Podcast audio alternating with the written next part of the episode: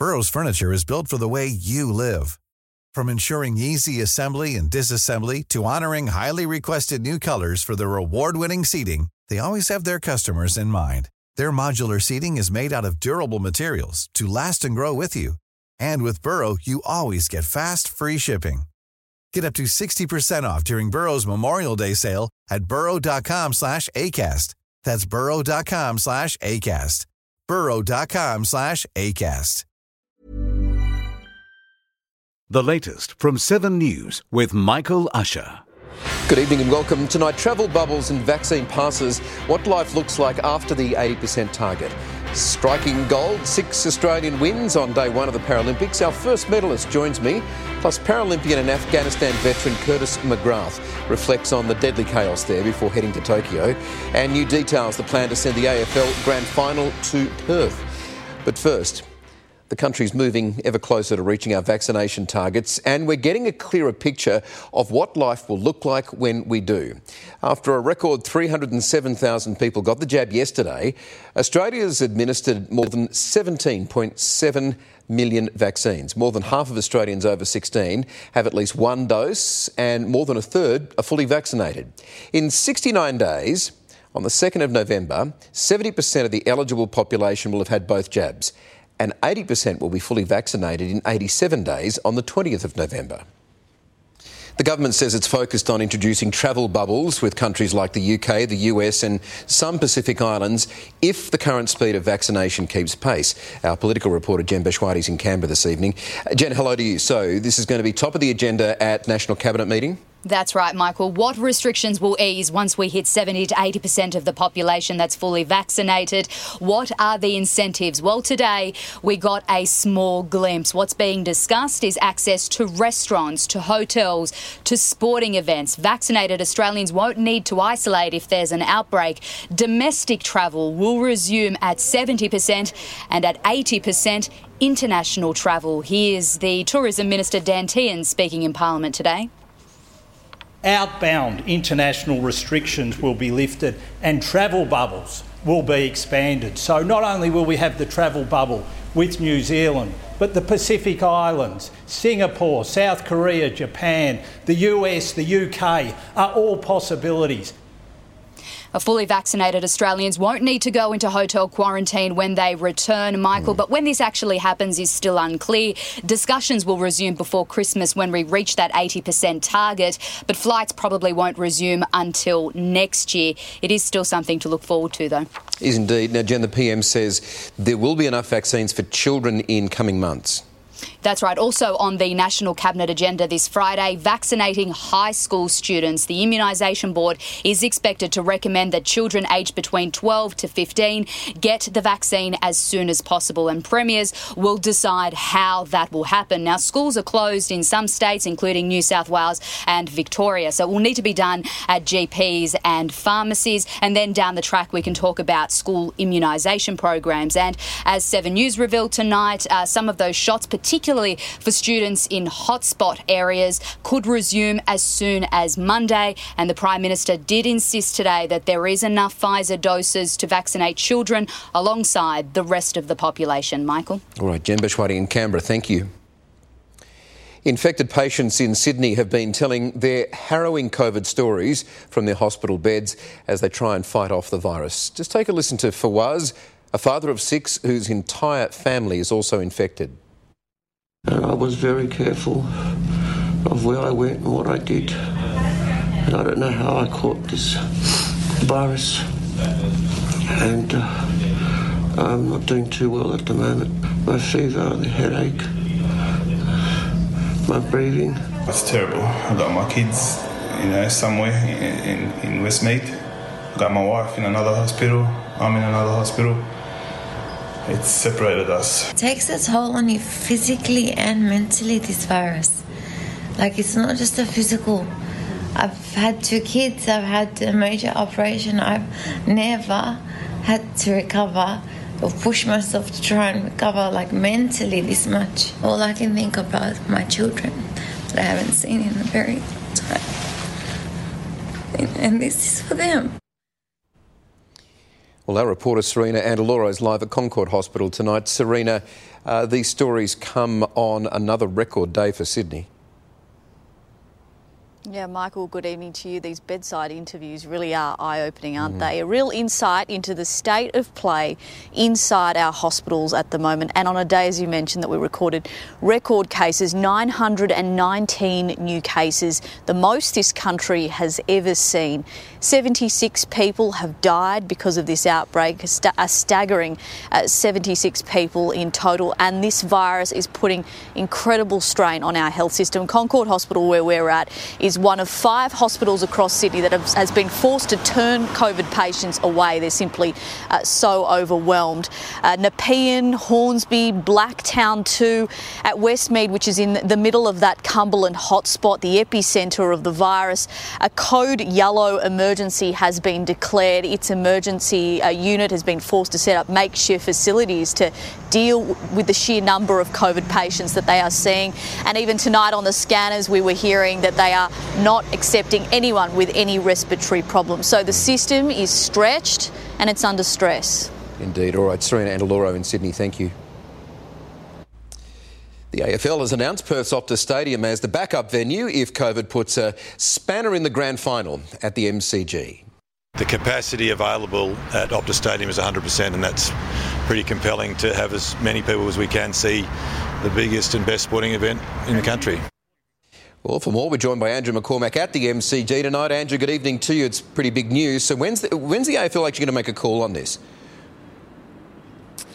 Well, Michael, all roads do lead to Optus Stadium in Perth, but the AFL does have to wait for the Victorian government to uh, finally concede that the uh, the AFL Grand Final won't be at the MCG for a second straight year. Now, that's expected to happen uh, early next week. They are holding out some sort of hope for a Hail Mary uh, type play for the grand final, but uh, it really is all but over for the MCG for a second straight year. So the AFL today came out and uh, made this announcement because they have locked in Optus Stadium uh, ahead of the Adelaide Oval, as you heard Gillon McLachlan say there. The, uh, the full capacity, a 60,000 strong crowd at Optus Stadium uh, was the reason that they chose Perth over a, a half full or say 30 to 40,000 crowd at the Adelaide Oval. So uh, early next week we should get an official decision that the grand final for a second straight year is heading out of Victoria, this time to Perth. Uh, interestingly enough, of course, with the time difference, uh, a grand final at Optus Stadium in Perth, likely a twilight grand final right. for us in the eastern states over here. So uh, a 5 p.m. start potentially hasn't been locked in, yep. but that's uh, what we're looking at uh, a 3 p.m. start over in Perth. So uh, it was go. up at the Gabba under lights, looked great last year, and Optus Stadium will look even better. You suggest it's a twilight grand final for 2021, Michael? Yeah, it's a pretty good stadium. Big changes all around. All right, Andrew McCormack at the MCG. Thank you. A huge surge in demand for vaccines in Victoria has crashed the website and left people on hold for hours on end. Georgia Love's live at the Royal Melbourne Hospital with more. Uh, Georgia, good evening to you. It was younger Victorians who caused the surge, we understand. They have good evening, Michael. It's what young Victorians have waited for for six months today. Pfizer bookings were available for 16 to 39 year olds.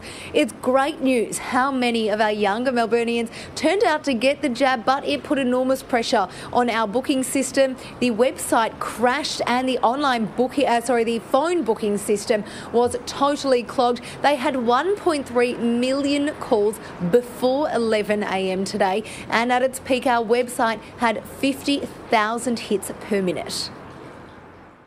We have seen an absolutely extraordinary uh, level of influx of bookings through our state run clinics this morning, and um, uh, we've seen the system put under substantial pressure. But at the same time, we've also seen huge numbers of bookings being made. 25,000 bookings had been made by 9am this morning. Now, the Victorian Government has vowed to prioritise our final year school students. The aim is to get all Year 12s double dosed mm. by October so they can be back in the classroom before the final exams. Yeah, that's very much needed. Uh, meanwhile, Georgia, still concerning case numbers today in Victoria. Unfortunately, there are, yes, 45 new cases today. That is a decrease on the last few days, but what's concerning is that there were nine new mystery cases again today, and they're from suburbs right across suburban Melbourne. Also, more cases popping up in Shepparton. The system there is being overwhelmed with hospitals and schools involved, and it is a small community. Now, of those nine mystery cases, no links whatsoever. It's got the health department fearing that people aren't getting tested until they've got symptoms. They say in some cases for a week, people have had symptoms before they've got tested. Our biggest hospital, Royal Melbourne, where I am tonight, is of concern. Four new cases there today, two staff members and two patients. That's caused 100 staff members to be furloughed, so ambulances have had to be turned away. Obviously, incredibly concerning for many reasons, Michael. One of those is it doesn't look like this lockdown is finishing in a week when it was anticipated to. No, sadly it doesn't there. All right, Georgia Love, thank you for that. Now, a protester who attended a demonstration in Coolangatta on horseback, you might remember this, has been handed a large fine. The 51 year old man who galloped through the crowds at the New South Wales border with Queensland has been fined more than $7,000. He was ordered to pay $3,000 by the New South Wales authorities, the other $4,000 by Queensland, for failing to comply with a health direction. Well, Queensland has pressed pause on all arrivals from COVID affected states for two weeks, including New South Wales and Victoria. The Premier gave just two hours' notice today to stop an influx of new arrivals. We often don't know from day to day how many people are coming into Queensland uh, from other states. They just uh, turn up, they have their, their pass, and they just turn up, and then they're just needing hotel quarantine. So that means that we are scrambling for hotels. So we simply just do not have any room at the moment. We are uh, reassessing, we are looking at other options, but Queensland is being loved to death. Right, Georgie Chumley is live in Brisbane tonight. Georgie, good evening to you. So, what is the situation there? Good evening, Michael. Well, in short, our hotel quarantine system is at capacity. Currently, there are more than 5,000 people in hotel quarantine, and more than half of those are domestic arrivals. Just to put this all into context, in the past fortnight, the Queensland government has uh, issued exemptions, border exemptions to people moving here permanently to Queensland, 2,750 people. So, a massive number of people coming into Queensland. Now, this news all broke just after 10 this morning, so people who were already on flights coming in from Sydney and Melbourne were able to land, but there were plenty of people waiting at the airports who were devastated by this news, mm. and hundreds of people have been affected. Families who have packed up their lives, they've quit their jobs, and now they're in limbo for the next two weeks while they wait to be given a time when they can relocate here to Queensland. Caused a lot of confusion today. Now, Georgie, more reinforcement though at the New South Wales border. That's right. There are 120 ADF personnel who've been deployed on the border. They're joining police there and they're trying to crack down and avoid anything like we saw with those protests on Sunday. There have also been other people hopping over the border and going over the border by foot. So they're certainly trying to avoid any of that with these stronger border restrictions. And uh, they're reminding everyone that there's a $4,000 fine for anyone who comes into Queensland unlawfully. All right, Georgie Chumley in Brizzy tonight. Thank you for that. Hey, I'm Ryan Reynolds. At Mint Mobile, we like to do the opposite of what Big Wireless does. They charge you a lot, we charge you a little. So naturally, when they announced they'd be raising their prices due to inflation, we decided to deflate our prices due to not hating you. That's right. We're cutting the price of Mint Unlimited from $30 a month to just $15 a month. Give it a try at mintmobile.com slash switch. $45 upfront for three months plus taxes and fees. Promo rate for new customers for limited time. Unlimited more than 40 gigabytes per month. Slows. Full terms at mintmobile.com. The US Vice President Kamala Harris was delayed en route to Vietnam after suspected cases of Havana syndrome struck down American diplomats. The mysterious condition has affected hundreds of US officials over the past few years. Incidents began in late 2016 in Cuba, baffling doctors with symptoms including sudden vertigo and debilitating headaches. After careful risk assessment, the Vice President's delegation decided to continue with her trip. The British Foreign Minister Dominic Raab has promised to use every remaining hour to evacuate people from Kabul. Western troops are ramping up evacuation efforts after US President Joe Biden rejected pleas from G7 leaders to extend his withdrawal deadline. Australian flights airlifted a further 950 people out of the Afghan capital in the 24 hours to this morning, including about 200 former Australian Embassy security guards and their families. Australia is currently sitting at the top of the table after racking up six gold medals on day one of the Paralympic Games. In the last hour, Ben Popham won the S8 100 metre men's freestyle. It's fantastic. Take a look at the victory. In front and swimming well. Lane six is coming. Nicolai and Popham gets it. it. He held them off. And oh! gets his goal. Oh, look at him. Look at the emotion. Oh, no, I can't contain myself. Oh, just wonderful. And now have a look at this. Family and friends in Perth cheering him on, but it was cyclist Paige Greco who claimed the first, obliterating her own world record in the women's C3 3000 metre individual pursuit. Now, have a look at that spectacular moment earlier today. Is she going to do it? Of course she's going to do it. A gold medal next to all of those World Championship medals a legendary resume already and a world record. Well done, Paige Greco. And Paige joins us from Shizuoka now. Oh, Paige, good evening to you. Congratulations. I tell you what, you pulled off the race of your life today. What went through your mind as you crossed that line? I first I thought, oh my god, I've um, I've done it. Um, I looked at the scoreboard um, straight away once I crossed the line. I um, yeah, I couldn't believe it. I was, and then I looked at the time, and it was a world record, and yeah, um, I, I, kept thinking, oh my god, I can't believe I did it. No, yeah. it was, and you were so yeah, wonderfully emotional straight afterwards as well. Tell me, what are the messages you've been getting from home? No doubt you've been bombarded with great messages from friends and family. Yeah, I've had um, so many messages, so I'm still replying to everyone. But um, yeah, I had a FaceTime call with um, my two sisters and a brother, my parents. So that was yeah. As soon as I got to the hotel, I um, yeah. yeah. went up to my room and FaceTimed them. What did they say? I hadn't you? seen, I hadn't spoken to them all day, so. Um, oh, they just said congrats. So I think we all got a bit emotional. Um, yeah. But yeah, they just said really happy. I said thank you to them because I couldn't be here without their support. So. I'm just watching your vision of you now holding that medal up on the on the on the dais there. What was it like to hold that gold? Oh, it's um, it's so cool. It's actually a little bit heavy, which um, have you got it on now? Um, yeah, pretty show. funny, but I do. Yeah, I do. Give us a give us a show and tell. Um, yeah, it's just down here. Yeah. Yay! So, um, so, congratulations again, Australia's first Paralympic gold medalist of the mm. Games. Mm. Congratulations, Paige, and thanks so much for joining us. Mm. Well, from one legend to another, Curtis McGrath is a soldier turned world champion athlete. He was 24 years old in August 2012 when he lost both his legs after stepping on a hidden bomb in Afghanistan.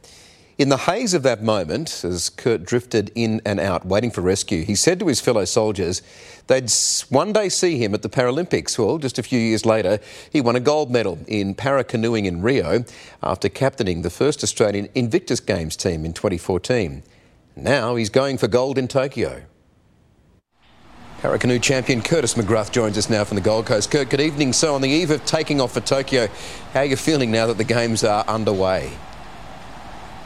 Yeah, it's pretty exciting. You know, the, the opening ceremony happened, and I'm, I'm just super pumped for our team and to, to get the show on the road because it's been a long time coming. Has indeed. Now, you're physically fit, but not competition fit because of all the COVID restrictions. How challenging is that? Yeah, well, it has been difficult, you know, not being able to travel overseas for the international competitions and uh, trying to see where you're at and what sort of gauging on if your training's actually working. It's been tricky, but you know, we, we know what we want to achieve and, and we know sort of where the standard is, but it's just a matter of being as best prepared as we can while right here in Australia. So I guess the big question, Kurt, what do you think your chances are of uh, bringing home gold? Um, yeah, I guess the the field's going to be pretty tough, and I would like to be able to stand on top of the podium twice, but uh, I can only go out there and do my best and, and race my own race and, and, put in everything I've got. So uh, if that's enough to get on top of the podium, I'll be stoked with that. You're departing for Tokyo against the backdrop of deadly chaos in Afghanistan, the place where your life changed while serving. What are your thoughts for Afghanistan right now? Yeah, it is an absolute tragedy uh, what's happening over in Afghanistan. I think uh, my, my heart goes out to all the people there that are suffering and you know, I, I believe that when we went there with the right intentions and we, we did some really good things and gave a generation of, of young people uh, some freedoms and some opportunity to see what life can be like uh, without the tyranny of, of, the Taliban. So hopefully we can um, get all our Australians out and, and safely and, and, avoid any bloodshed. So, you know, my, my focus has obviously been on the, on the games and, and trying to push forward to that. But obviously, it's a little bit of a distraction on the side. But uh, again, my, my heart goes out to the people of Afghanistan. Are your thoughts with anyone in that country that you may have met or helped in the villages and regions where you were patrolling? Yeah, well, I, I, didn't necessarily meet anyone in particular that, that in my mind. There was one man um, a couple of days before I got injured in Afghanistan that came up and, and told us, Thank you for coming into his area around his village and, and, clearing away some IEDs, some improvised explosive devices, and helping his his community, you know, have you know, some safe passage through their region. And you know, that that man, he was quite old and he's seen a lot and, and has been through a lot in his country. And I think you know, with everything that's been going on there, I can take away that what I did there was a good thing, and, and um, I am very content with my contribution to that country.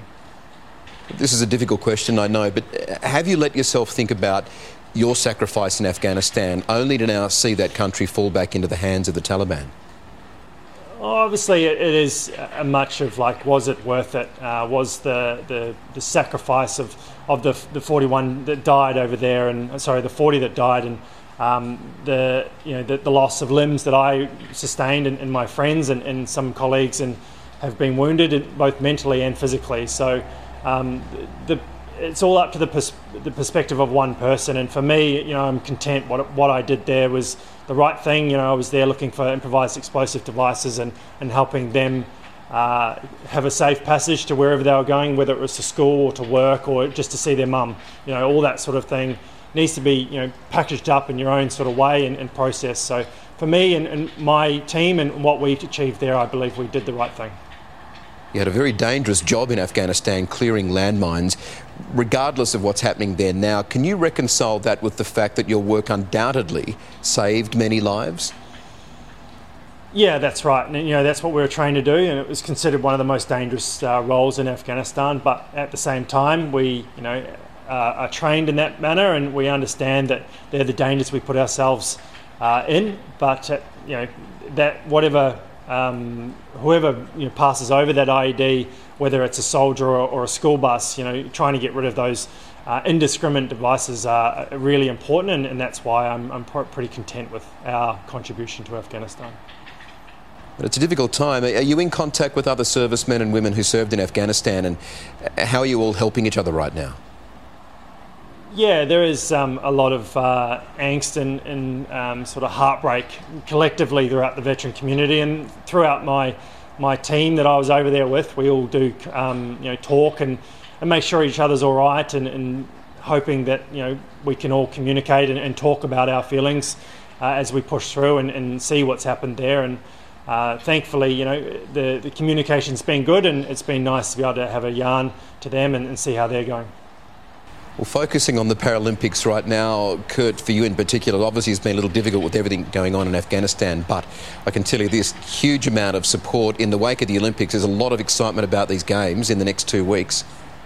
Yeah, it's going to be exciting times. I think you know the, the coverage that Channel Seven put on for the Olympics is great, and you know I hope that the uh, the coverage is just the same for the, the Paralympics, and we can look forward to sitting in our living rooms and, and cheering us on because we won't have our friends and family on the mm. sidelines there, and I think Australia's going to have to cheer pretty loud to to bring us home. And we will be. There's no doubt about it. Great talking to you, Curtis McGrath. Thank you. No, cheers. Thank you, Michael. Ta. Even when we're on a budget, we still deserve nice things. Quince is a place to scoop up stunning high-end goods for 50 to 80% less than similar brands. They have buttery soft cashmere sweaters starting at $50, luxurious Italian leather bags, and so much more. Plus, Quince only works with factories that use safe, ethical, and responsible manufacturing. Get the high-end goods you'll love without the high price tag with Quince. Go to quince.com/style for free shipping and 365-day returns.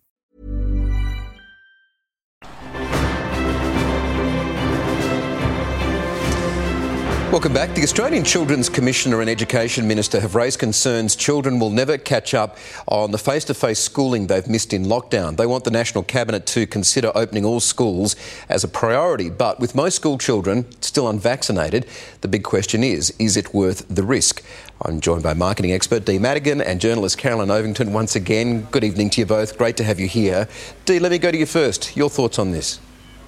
Look, we know with this new Delta strain, 15% of those um, infected are children. Now, only 2% of those ended up in hospital. That's still 2% of kids in hospital. That's still a lot. We also know that there's teachers in regional areas, particularly, who aren't even vaccinated yet. So I think even if you put the children aside until all teachers are vaccinated, it is a big ask. And I get, and I have three children at home, you know, schooling at the moment would love to get them back, but I think we need to be really, really careful about how we proceed here. Carolyn, you concerned about this?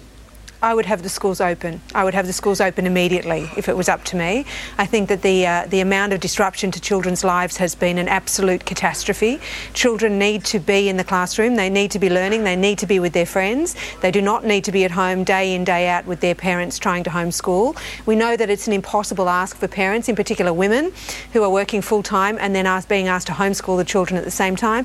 And we also know from all the data overseas that COVID is not a serious disease for children. I mean, in all all of Britain, I think the number of children who died was, uh, was under 100. Almost all had comorbidities, serious illnesses that required respirators to breathe and that kind of thing.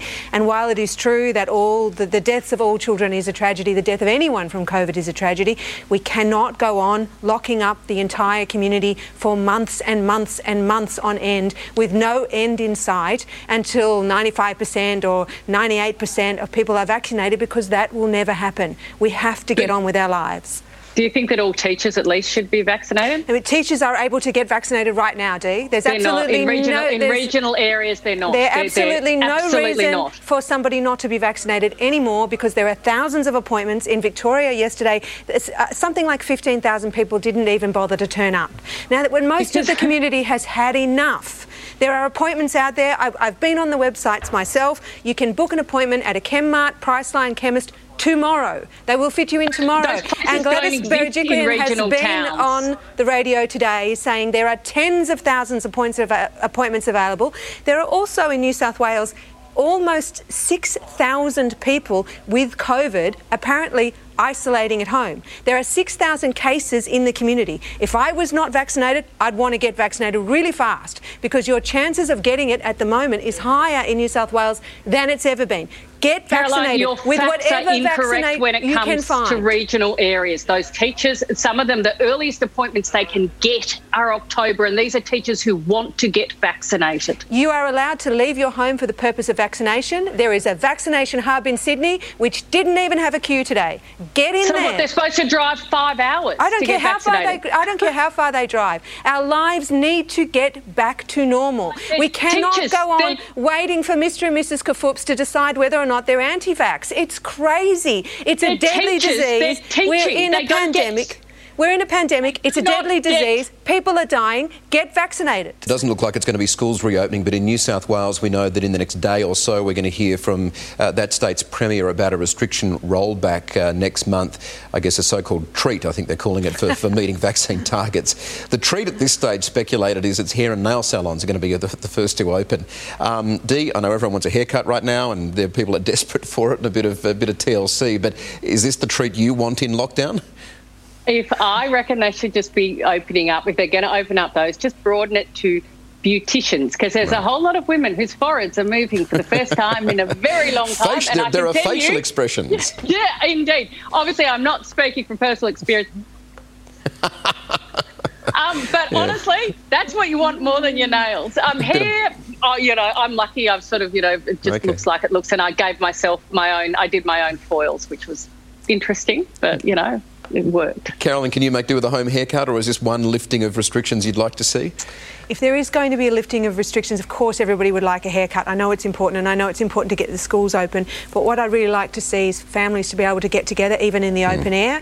I mean, at the moment you have a situation in both Victoria and New South Wales where people cannot see their loved ones. Yeah. And it would be wonderful even if you could meet them in a park and if you had to sit on opposite side of a blanket, please don't share any food because we know that sharing food when you all bring a plate and everybody digs in, that's a real, um, that's not a test for COVID. COVID's going to infect every single person who sticks their hand in the chicken container. But to be able to see loved ones would be really wonderful. I agree with you on that, but look at the difficulty that there's been in some greater parts of Sydney just getting families to listen to the message. Yeah. It has taken weeks to get the message through to people that you can't catch up in big family groups. I just wonder whether whether Gladys Berejiklian would risk that one as much as I'd like to see it as well. I agree with you. I think that she probably won't take the risk and she will do something like haircuts, nail salons, beauticians, that kind of thing. Yeah. But I know there are a lot of people out there who are really hurting. I've heard some examples this week about um, a man who turned 100 who couldn't see his family and they had to sort of uh, drive their cars yeah. past and honk their horns. I mean, that's really hard. Oh, I think the funerals are heartbreaking as well. Oh, and the, the funerals, yeah, and the births of babies. And the, I've got a lady in my street who's expecting a baby, and her husband can't go to the scan to see the baby for the first time, which is one mm. of the mm. most precious moments that you have yeah. as a couple when you're expecting a child. Mm. To not be able to see the heartbeat for the first time, you know, there's the heartbeat, there it is. is a, how do you ever get that moment back? And yet, in the middle of all this, we had that community church in Sydney that got together, you know, in their dozens, and now they've been shut down for a week or yeah. so, quite rightly. I actually had I had the police arrive at my house today, and they said, um, "Oh, we've heard a report that you're COVID positive and um, not isolating." It's like, okay, well, I'm COVID negative and isolating because I am um, a close contact of a child. But you think,